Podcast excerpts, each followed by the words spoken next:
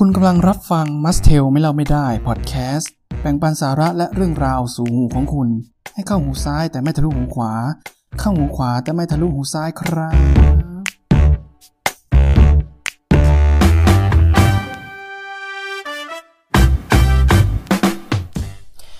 ชาวโลกอย่างเราๆเนี่ยนะครับอยู่ในระบบสุริยะที่มีดาวฤกษ์เพียงดวงเดียวนะครับถือได้ว่าเป็นเรื่องธรรมดา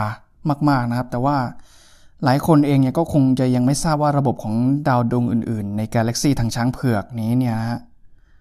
มักจะเป็นระบบที่มีดาวฤกษ์อยู่สองดวงขึ้นไปเป็นส่วนใหญ่นะครับเขาใช้คำว่าส่วนใหญ่เลยนะครับ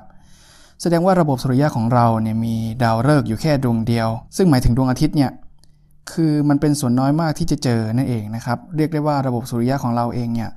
ว่ายังไงคือมันหาหาได้ยากเลยก็ว่าได้นะครับในกาแล็กซีทางช้างเผือกแห่งนี้ช่วงต้นปีมาเนี่ยนะครับล่าสุดองค์การ NASA ของสหรัฐค้นพบดาวเคราะห์ประหลาด เค โอ ไอ ไฟว์ เอ บี นะครับซึ่งอยู่ห่างจากโลก หนึ่งพันแปดร้อย ปีแสงในกลุ่มดาวหงส์หรือกลุ่มดาวซิกนัสนะครับโดยดาวเคราะห์ก๊าซขนาดยักษ์ดวงนี้เนี่ยอยู่ในระบบ เค โอ ไอ ไฟว์ ที่มีดาวฤกษ์เป็นสมาชิกถึงสามดวงด้วยกันนะครับแต่วงโคจรของมันเนี่ยกลับดูเหมือนว่าไม่สอดคล้องกับระนาบการโคจรของดาวฤกษ์บางดวงในระบบนั้นนะครับก็คือแทบเดาไม่ได้เลยว่าไอ้เจ้าดาวเคราะห์ที่อยู่ในระบบดาวฤกษ์สามดวงนี้เนี่ยมันมันกำลังโคจรอยู่ดาวฤกษ์ดวงไหนกันแน่ในสามดวงนะครับก่อนหน้านี้ในปีสองพันเก้าครับเนี่ยดาวเคราะห์ดังกล่าวนะครับเคยสะดุดตานักวิทยาศาสตร์มาแล้วอยู่ครั้งนึงในฐานะวัตถุต้องสงสัยว่า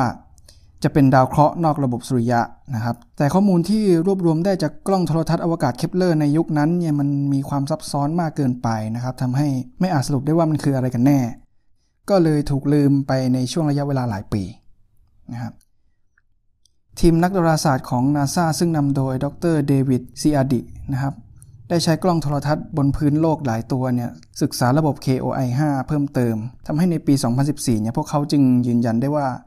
เค โอ ไอ ไฟว์ เนี่ยเป็นระบบที่มีดาวฤกษ์ถึงสามดวงนะครับได้แก่ เค โอ ไอ ไฟว์ เอ เค โอ ไอ ไฟว์ บี แล้วก็ เค โอ ไอ ไฟว์ ซี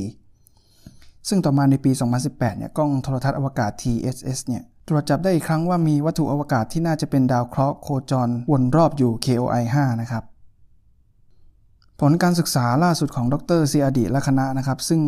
นำเสนอในที่ประชุมของสมาคมดาราศาสตร์อเมริกันครั้งที่สองร้อยสามสิบเจ็ดนะครับระบุว่าดาวเคราะห์ เค โอ ไอ ไฟว์ เอ บี เนี่ยเป็นดาวเคราะห์ก๊าซที่มีมวลราวครึ่งนึงของดาวเสาร์นะครับแล้วก็มีขนาดใหญ่กว่าโลกถึงเจ็ดเท่าโคจรวนรอบอยู่ดาวฤกษ์ เค โอ ไอ ไฟว์ นะครับในระยะประชิดโดยมีคาบการโคจรเพียงรอบละห้าวันสั้นมากๆนะครับแล้วก็ดาวเคราะห์ เค โอ ไอ ไฟว์ เอ บี เนี่ยมีระนาบการโคจรไม่สอดคล้องกับดาวฤกษ์ เค โอ ไอ ไฟว์ บี นะครับซึ่งเป็นดาวคู่แฝดของ เค โอ ไอ ไฟว์ เอ ซึ่งมันนับได้ว่าเป็นเรื่องที่แปลกมากๆนะครับเพราะปกติดวงดาวที่ก่อตัวขึ้นมาจากจานหมุนของฝุ่นก๊าซเนี่ยในระบบเดียวกันมักจะเป็นระนาบการโคจรที่สอดคล้องกันทีมผู้วิจัยก็ได้สันนิษฐานว่าเหตุที่มันเป็นเช่นนี้ก็เพราะว่าแรงโน้มถ่วงของดาวฤกษ์ เค โอ ไอ ไฟว์ บี เนี่ยมันมีอิทธิพลรบกวนวงโคจรของดาวเคราะห์ เค โอ ไอ ไฟว์ เอ บี นะครับโดยมันได้ผลักดาวเคราะห์ เค โอ ไอ ไฟว์ เอ บี เนี่ยกระเด็นออกไปจากระนาบปกติในระหว่างที่ดาวเคราะห์ดังกล่าวเนี่ยกำลังก่อตัวขึ้นนะครับซึ่งทำให้วงโคจรของดาวเคราะห์ เค โอ ไอ ไฟว์ เอ บี เนี่ยมันเป๋ไปยังไงก็ตามครับการค้นพบดาวเคราะห์นอกระบบที่อยู่ในระบบดาวฤกษ์คู่หรือระบบดาวฤกษ์สามดวงที่ว่าไปนะครับ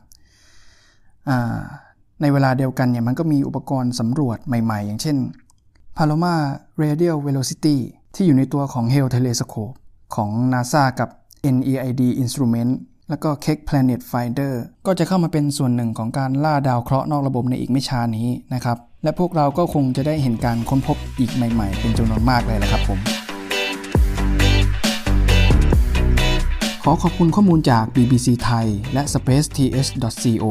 คุณสามารถรับฟัง Must Tell ไม่เล่าไม่ได้ Podcast ได้ทั้งทาง Apple Podcast Spotify และ Anchor สำหรับวันนี้ลาไปก่อนสวัสดีครับ